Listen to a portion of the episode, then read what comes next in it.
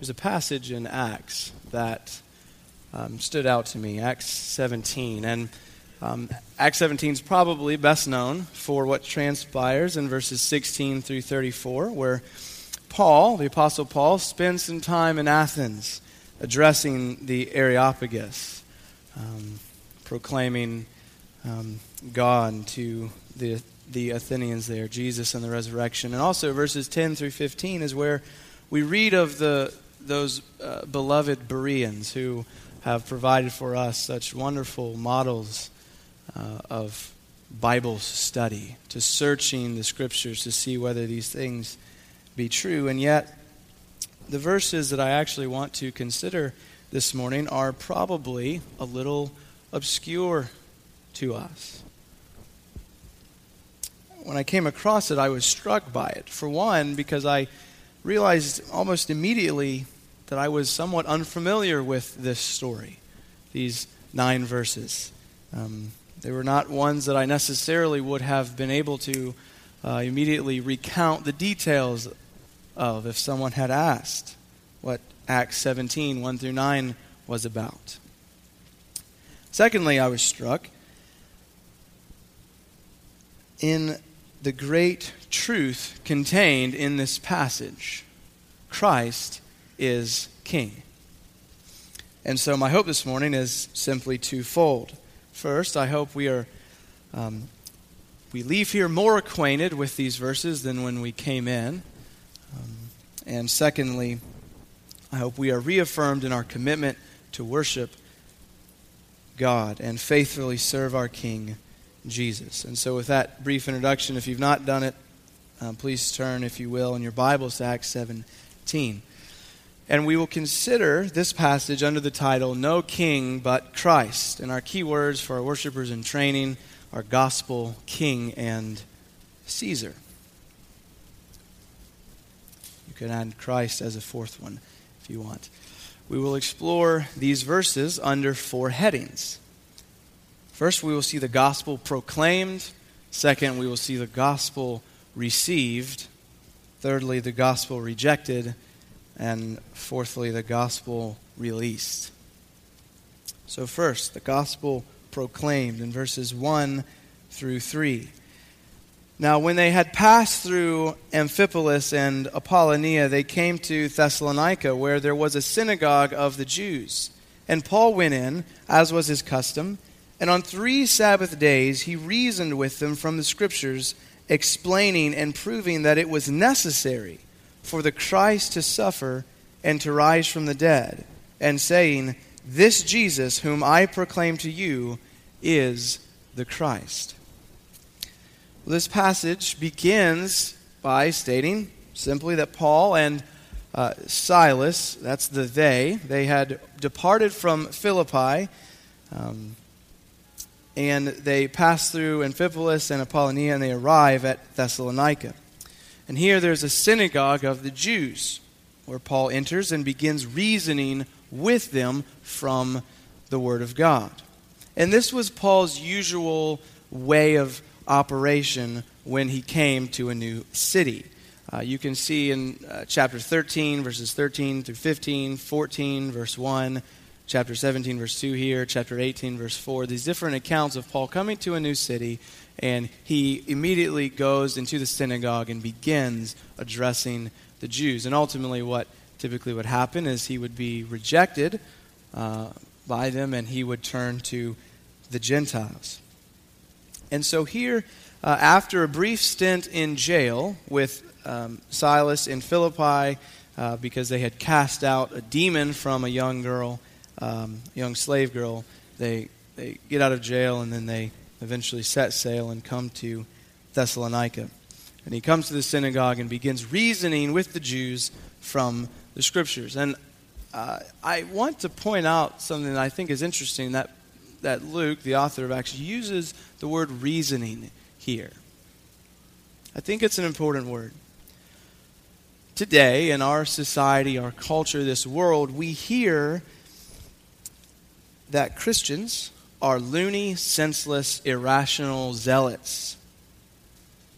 Reason in the secular mind is so far removed and detached from faith that um, we are, in their, in their eyes, Christianity is nothing but an absurdity. But what we are presented with here, with Paul and his interaction with these Jews, is not a bloodthirsty, insane, nonsensical, emotion manipulating religious nut, but a man confident in the scriptures using his brain to make rational, reasonable arguments. Indeed, given that according to the book of Proverbs, in many places, it is the fear of the Lord that is the beginning of knowledge, reasoning here is quite a fitting word.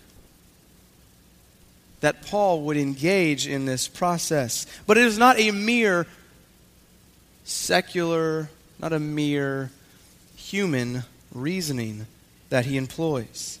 It is not reasoning detached from the foundation of the knowledge of God. He reasoned with them. But in 1 uh, Corinthians, we read something quite significant in this regard. In this passage, and uh, if you want, you can turn there. We'll be there for a minute or two.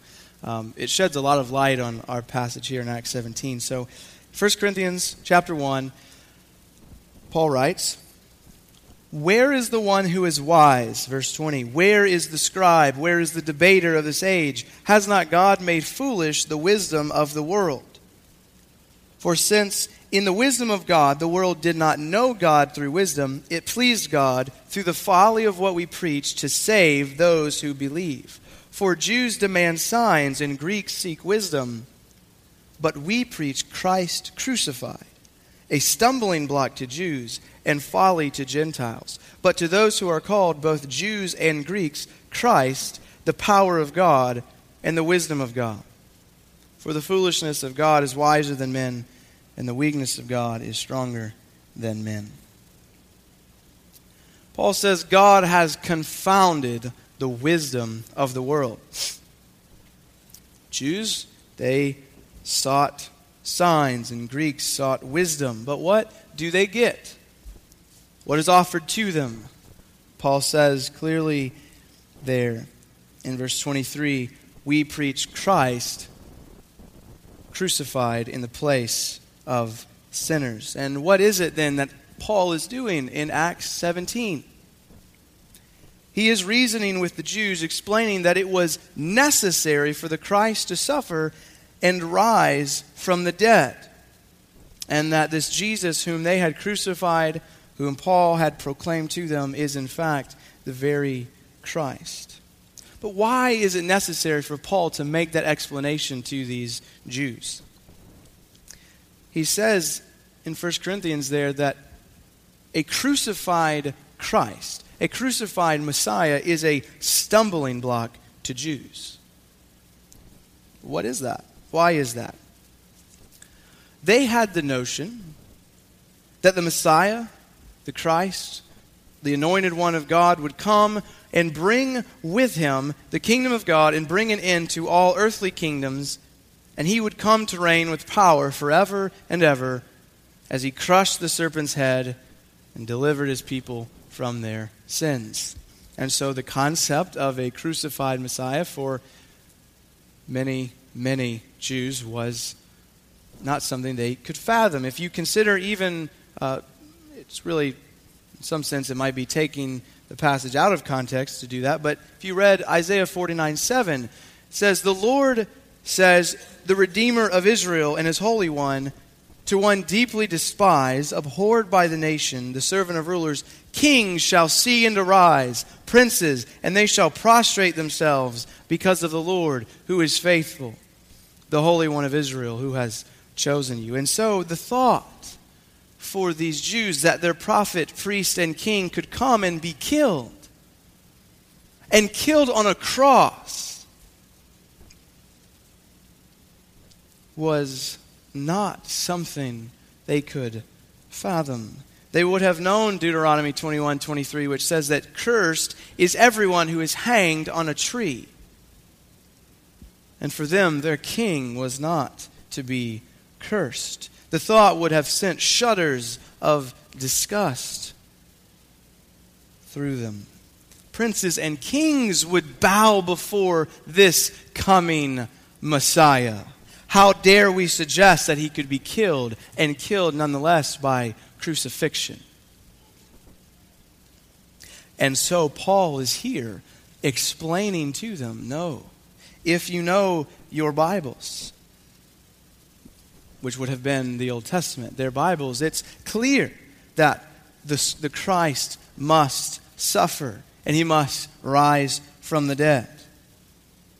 Even in Isaiah 49 7, what I read, there is this one who is despised and rejected. But why must the Christ suffer? We ask.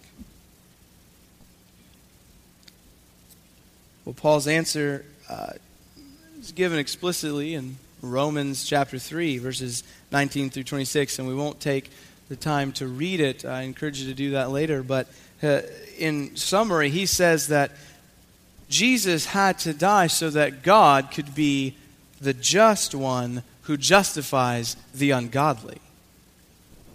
Without the death of Christ, God cannot justify the ungodly. That was the method. Uh, Octavius Winslow, a British pastor in the 19th century, had this to say Christ's obedience to the law has made it righteous for God to justify the ungodly.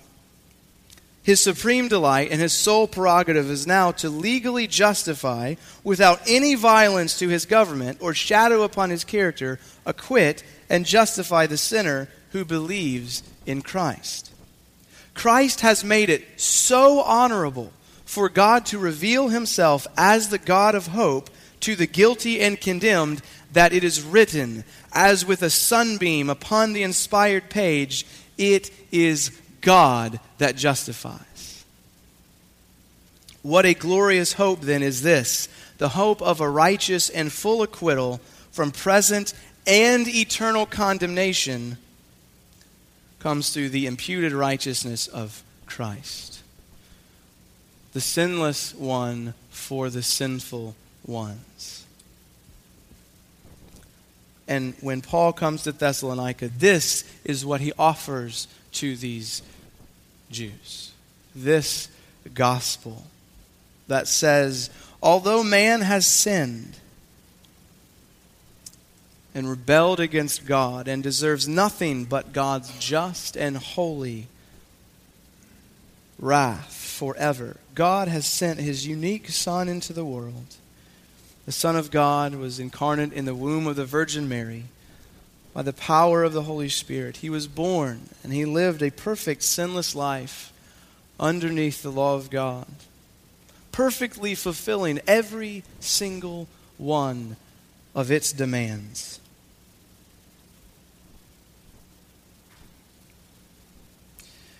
And yet, he lays his life down. A willing sacrifice Romans 3 says, a propitiation and appeasement against the wrath of God that is aimed at the sinful people, so that people like you and like me could receive forgiveness and grace from God through faith in Christ and be forgiven of our sins. We, may, we can be made right with God through this Christ who dies. And God's approval of Christ's work as our substitute as our sacrifice and mediator is evident in his being raised from the dead three days after his death. And after his resurrection, Christ appeared to his disciples and many others. And then he ascended into heaven and now sits at the right hand of God, ruling and reigning the universe as the great king who has come and sought a people for himself and won them by the blood of his cross. This, my friends, is the gospel that Paul offers to these Jews in Acts 17. And it is the good news that is offered to us today. Which brings us to our second point the gospel received in verse 4. Before we read it, I want to ask Will you embrace this gospel? Have you received it? Have you appropriated it to your life by faith. If someone in here, if you have not yet believed this good news, will you be like these men and women here in verse 4, which says, Some of them were persuaded and joined Paul and Silas, as did a great many of the devout Greeks and not a few of the leading women. Now, we could spend a lot of time on this verse here, but simply we can say this. In a word, what does this mean? Why is it here for? Well, there is neither Jew nor Greek, there is neither slave nor free, there is no male and female, for you are all one in Christ Jesus. The gospel is not intended merely for one small, isolated group of people.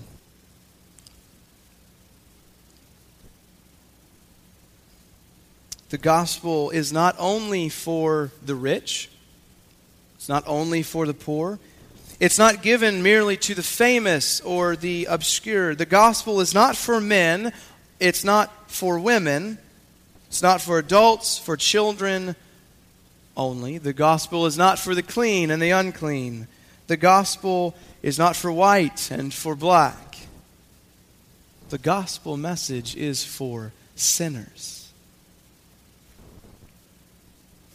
It doesn't matter who you are, what you've done, or what you haven't done, or what excuse you may have. This message, the good news of reconciliation with God through the person and work of Christ, is for you. The gospel is for you. It's for me. It is for us.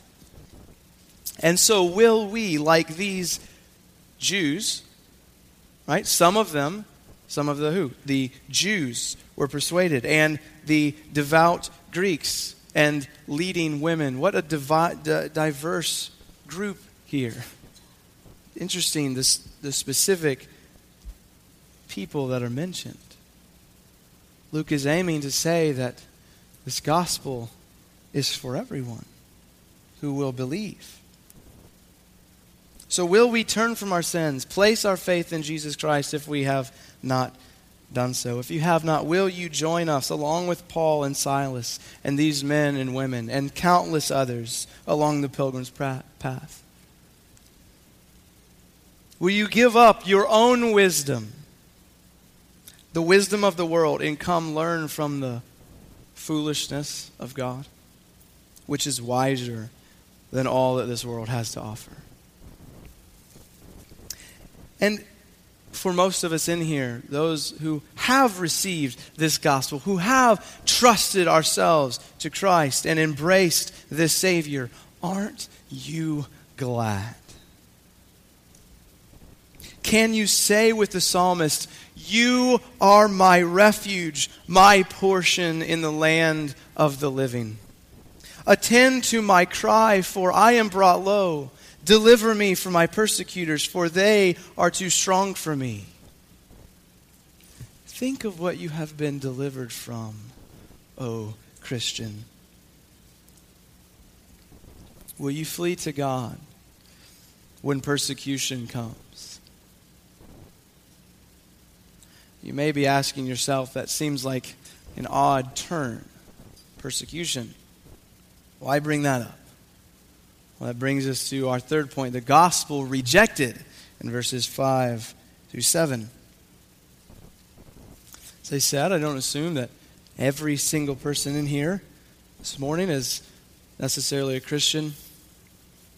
Chances are there are few that have walked through these doors totally unconverted spiritually dead, and yet perhaps some have been quickened by the grace of God and have embraced this gospel, embraced this Messiah. But others, perhaps, though you have rejected and spurned the gospel, you continue to do so.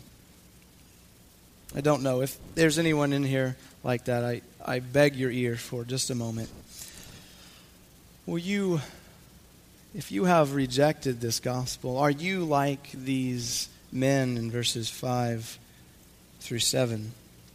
While there were some men and women who did, in fact, join with Paul and Silas in, under this banner of the gospel, others were filled with jealousy. Verse 5 But the Jews, probably Jewish religious leaders here, were jealous, and taking some wicked men of the rabble, they formed a mob and set the city in an uproar and attacked the house of Jason, seeking to bring them out to the crowd. And so they are, these men have rejected this gospel message. They have sought the lives of Paul and Silas, and yet they could not find them. It says in verse 6 when they could not find them, they dragged Jason and some of the brothers before the city authorities, shouting, These men who have turned the world upside down have come here also. So they can't find them, and so they begin further violence, dragging this man, Jason, this companion of Paul's, dragging him and his company before the crowd and before the city authorities. And they make an accusation of them. In verse 7, they say that Jason has received these men who have turned the world upside down. And they are all acting against the decrees of Caesar, saying that there is another king, Jesus. They are aiding and abetting these fugitives, they say. These men, these awful men who have turned the world upside down, they have come here also. The audacity these men are outraged that Paul and company would come to their city and encroach upon their territory, encroach upon their pride of place. We are the rulers here. What is this message that you speak of, this other king, Jesus? And this man, Jason, has received them and provided refuge for them. He's welcomed these men into his home and he's hidden them from us. But why is that so offensive to them? This charge. There is another king, Jesus, right? Because that's the problem. That's the sum that's the way Luke at least summarizes their complaint. What have they done? What crime have they committed? Well, they've, they've committed treason in the eyes of these men. They've said there is another king, Jesus. And now we see. But haven't we heard this before? This, this statement there is another king. This rejection of that statement, perhaps. Look with me, if you will, in John chapter 19. John 19, beginning, beginning in verse 1. We won't read it, but uh, Jesus is before Pilate, standing to be, uh, he's been tried uh, and um, found innocent, and yet the Jews will not uh, cease from their desire to see him punished. And so, verse 1 Pilate took Jesus and flogged him. And then Jesus is mocked. They place a crown of thorns upon his head they drape a, a purple robe across his bloody back. And then Pilate offers him back to the Jews, thinking that he had satisfied their craving. But their bloodthirst is not quenched, not by a long shot. Upon seeing the bloody, humiliated man before them, they cry, Crucify him! Crucify him! Pilate realizing he's in a delicate situation, tries to pawn this job off on them. He says, You do it. But they will not do it themselves, for the law says. Verse 7 How dare they talk about the law? They are committing here the most shameless, horrendous act in history, and they have the audacity to speak about the law. And so, pitiful Pilate, needing to get out of the mess he's in, thinks, but he's in over his head.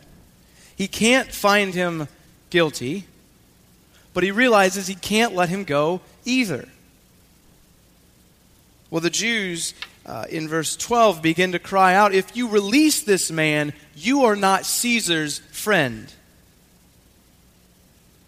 Since when are they concerned about being Caesar's friend? Caesar? The same Caesar of this oppressive Roman government from whom they all longed for deliverance? And so Pilate, faced with the threats of the chanting crowd, no friend of Caesar's will let this man go. Yet he tries to make one last ditch effort and presents Jesus before the crowd. And in verse 14, he says, Behold your king. They cried out all the more, and you can, if you read the story, you can hear the disgust. You can feel it overwhelm you. Oh, away with him! Away with him! Crucify him! And Pilate asks, Shall I crucify your king? And the chief priests answered, We have no king but Caesar. We have no king but Caesar. And with these words, and with these words, their king was led to the slaughter.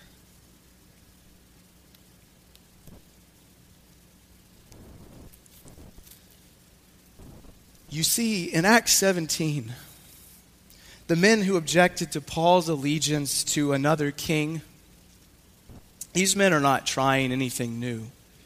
They're just repeating the same mantra that the chief priest had said at Jesus' crucifixion.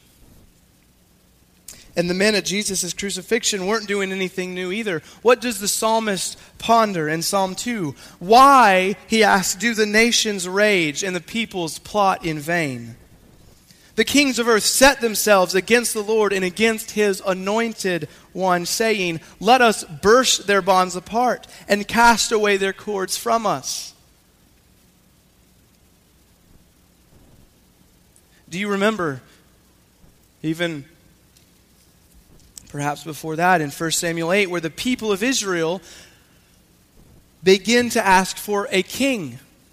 They want a king to be like the other nations. And Samuel, grieved about this, goes to the Lord. But God says what? He says, Samuel, they have not rejected you, they have rejected me from being king over them. And if we're being real honest, Adam and Eve, what did they do?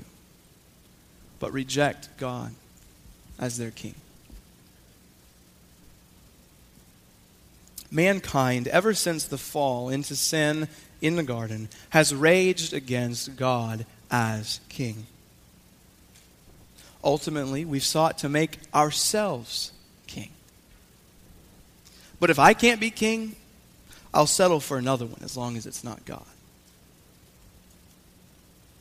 We want to be our own rulers, we want to be our own masters. We despise ultimate authority that is out of our reach, and we abuse authority that is within our reach. But you see, the chief priest at Jesus' crucifixion, the man in Acts 17, and anyone who has rejected God is king, they have made a, a fatal miscalculation, these men in John 19. They have. Because they were faced, they had a moment. Was their allegiance going to be placed in God, in this man Jesus, or in Caesar? It had to go somewhere. There's no neutrality. They had to go with Caesar or they had to go with Christ. And they fell in line with Caesar. But there's a problem. Where is he? Caesar is no longer here. He died. And guess what? He stayed dead. And the one after him died, too. And he stayed dead. And the one after him, and the one after him, and the one after him. But what of this other king? Caesar is long gone, but what of, what of Paul's king?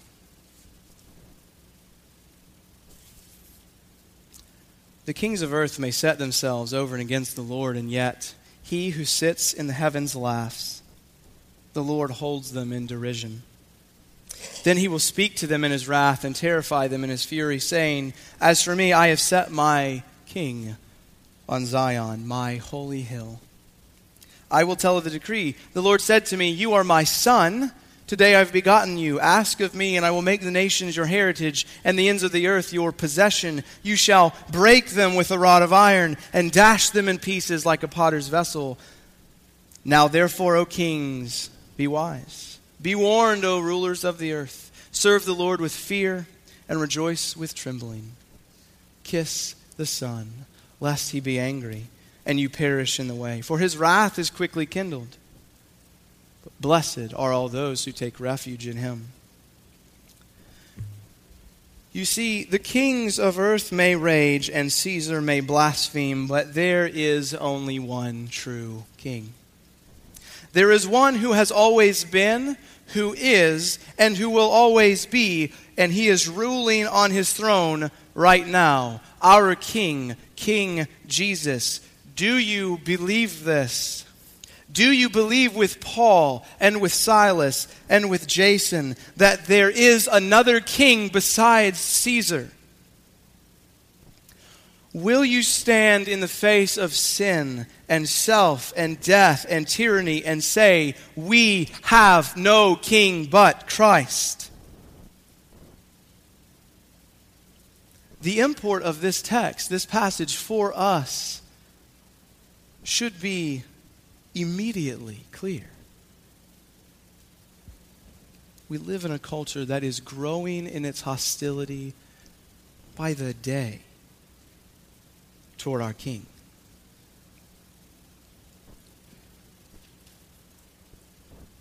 Does one man in an Oval Office or nine men in robes on a bench dictate what is right and what is wrong, what shall and shall not be done? Things that have, up to this point in our culture, I think, gone largely undetected, without notice, they are bringing with them very potentially difficult and trying times. And so, whether it is right in the sight of God to listen to them, they can judge. But let us speak of that which we have seen and heard. We must obey God rather than men. When there is when the heads butt, right? We're not calling ourselves to anarchy. But when Caesar, this Caesar, tries to take the place of our king, where will your allegiance lie? Will you stand in the face of oncoming persecution? Will you endure whatever manner of hardships are sent your way? Will you entrust yourself to God? I, I pray that you will. I pray that we will. I want to close with our final point the gospel released. And admittedly, this is probably the, the most poorly entitled section of the sermon. Um, it's an interesting uh, couple of verses here in 8 and 9. It says, The people and the city authorities were disturbed when they heard these things, and when they had taken money as security from Jason and the rest, they let them go. So, uh, upon uh, the gospel release, I, I, gave it that summary for a reason, and I, I hope it'll be clear why in a second. Upon hearing that these men would dare to serve another king besides Caesar, the people and the city officials nearly faint, right? They are overcome and disturbed, and yet they, they don't do anything further to them. They, they take money from Jason as security. Likely, this is, this is just an attempt um, to uh, force him to get Paul and Silas to, to leave. Um, when you see them, they got to go, um, or else we'll, we'll take more stuff from you, I guess. Um, the release of Jason and the brethren here, while probably not directly, I think it, it serves a, a point, um, at least that I want to make in closing, is that the freedom that comes to us in the gospel transcends the bonds of metal chains. Whether or not Jason and his uh, company are released, whether you and I are ever imprisoned and or released, the gospel is free. The message of the cross cannot be hindered from accomplishing its purposes. Um, if you go to the end of the book of Acts, uh, it, chapter 28, it ends somewhat abruptly. And some might even think it ends in a kind of dissatisfying manner because Paul's in prison awaiting trial uh, in Rome, and then it ends. what happens to Paul and his companions? What, what's the deal? The point of the book and the point of this passage here in Acts 17 and the Bible as a whole is not what happens to Paul or Silas or Jason or anyone else. Because even if we are in chains, the gospel is not. Paul is fleeing here in Acts 17. He's a fugitive from the law. He awaits execution in Acts 28, and yet it ends that he is there proclaiming the kingdom of God and teaching about the Lord Jesus Christ with all boldness and without hindrance. Paul may be in chains. Paul here may be on the run in Acts 17. But the gospel is not. The gospel message continues to go forth. And so, regardless of what the city does with us, regardless of what the magistrates do, the gospel will go forth. Let me pray. Father, thank you for your word. I pray, O oh God, that you would, through faltering lips, feeble words, that you would speak to us. That your word would go out as it has, and it would, it would land upon us with great force as is needed. If we are weak, would you heal us and bind us up? If we are proudly strong, would you bring us low? And God, as we face whatever the days ahead may bring, may we say with Paul, Silas, and the others, there is another king to whom our highest allegiance is due. Jesus. And he is ruling and reigning now, and he will bring us safely into his kingdom to be with him forever. I pray this in Jesus' name. Amen.